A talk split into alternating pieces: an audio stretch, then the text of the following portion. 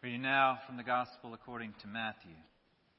Then Jesus said to the crowds and to the disciples, The scribes and the Pharisees sit on Moses' seat. Therefore, do whatever they teach you and follow it, but do not do as they do, for they do not practice what they teach. They tie up heavy burdens, hard to bear, and lay them on the shoulders of others but they themselves are unwilling to lift a finger to move them. They do all their deeds to be seen by others, for they make their phylacteries broad and their fringes long. They love to have the place of honor at banquets and the best seats in the synagogues, and to be greeted with respect in the marketplaces, and to have people call them rabbi. But you are not to be called rabbi for you have one teacher, and you are all students. And call no one your Father on earth, for you have one Father, the one in heaven. Nor are you to be called instructors, for you have one instructor, the Messiah. The greatest among you will be your servant. All who exalt themselves will be humbled, and all who humble themselves will be exalted. The word of the Lord. Thanks be to God. Before we look at what Jesus does not like about the scribes and Pharisees, let's consider what he does appreciate about them. They sit on Moses' seat. That is, they know the law. They know it well. Some might argue too well. They know how to use the words as weapons, which it turns out is not the purpose of the law. They miss the spirit of the law. But if you're interested in having someone teach you the letter of the law, you can do no better than the scribes and Pharisees. Just don't, and here's Jesus' critique, turn them into examples of how to live the law, that's where they fail. That's a struggle for us, isn't it?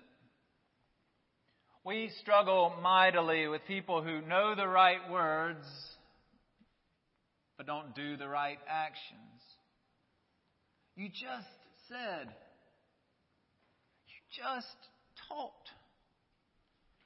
Why don't you just do? But then we realize there are plenty of times when we don't just do. I may have told you this before, but I have sometimes uh, felt as though I'm living in the Truman Show. This is a movie that Jim Carrey had out some years ago where the main character, Truman, does not realize he was born into a TV show. So everyone around him is an actor. The uh, scripts are already pre written. He just lives his life thinking he's living it normally, but everyone else knows they're on TV all the time. Cameras always watching. Every once in a while, I look for hidden cameras in the places I am. I realize my life is not that interesting, that the show would have been canceled long ago if it was about me.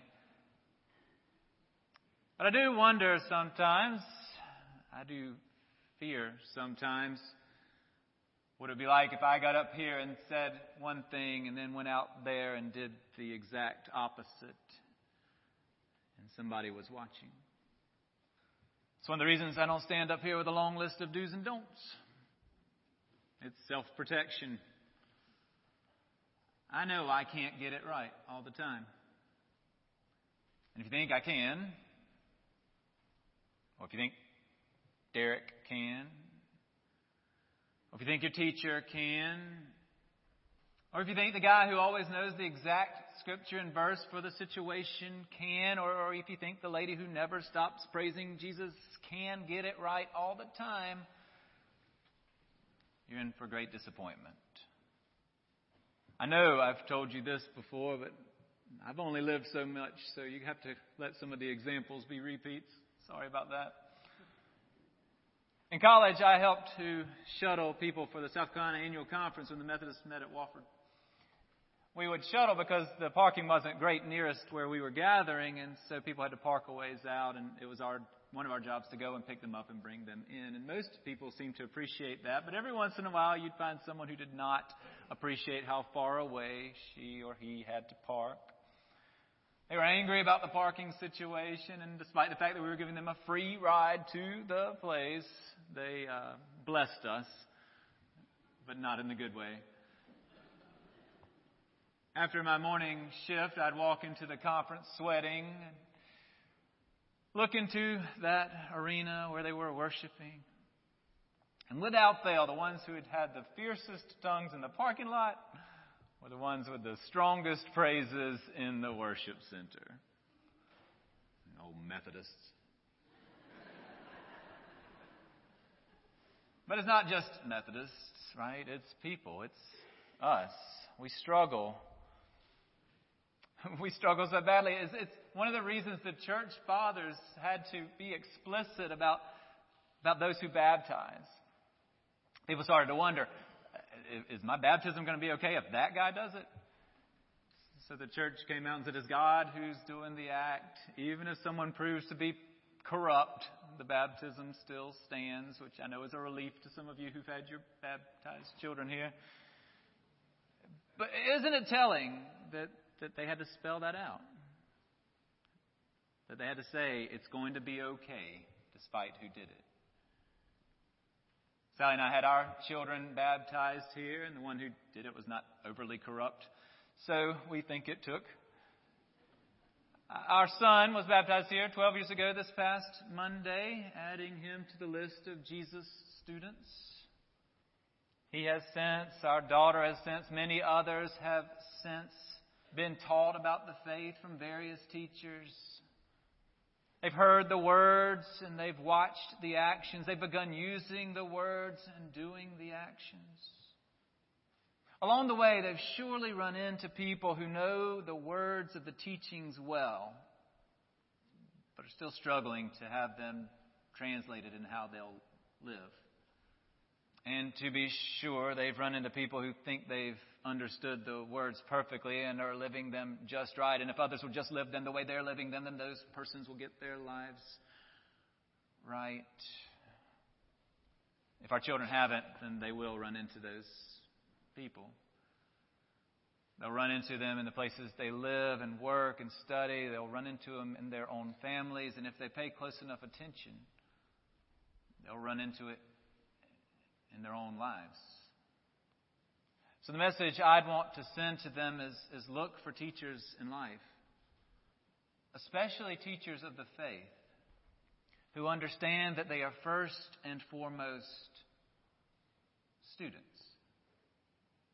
A significant issue for the scribes and Pharisees and those who go around spouting their truths as if they've got it all figured out as if that knowledge they're accumulating and experiences they've had and their informed opinions are, are so right, is that they forgot that they were first and foremost students. Each and every one students, one and all students. How'd y'all sing it? Followers of the Lamb. If you were hoping to hear that, yes, most of them are students, but you're the expert, don't blame me. It's Jesus who said it. He's the one who said, You have one teacher. You're all students. One instructor, the Messiah. The greatest among you will be your servant. All who exalt themselves will be humbled, and all who humble themselves will be exalted. Don't blame me. I know it's more fun to be exalted without being humbled. Then I look at this list of this year's saints. And I recognize that in varying degrees of humility, different lifespans and experiences, they knew that they were still students. They were still asking questions, still studying, still wondering, still trying. Many of them were at a place spiritually, morally, theologically that fit well for them, but I don't remember them going around saying, or going around giving off the impression that they had it all figured out. And if everyone else did as they did, everyone else would be okay. They were students. They had confidence in the areas where they had spent much time. They had convictions about what they believed to be right. They were devoted to Jesus and his teachings, which, thank God, informed how they lived their lives.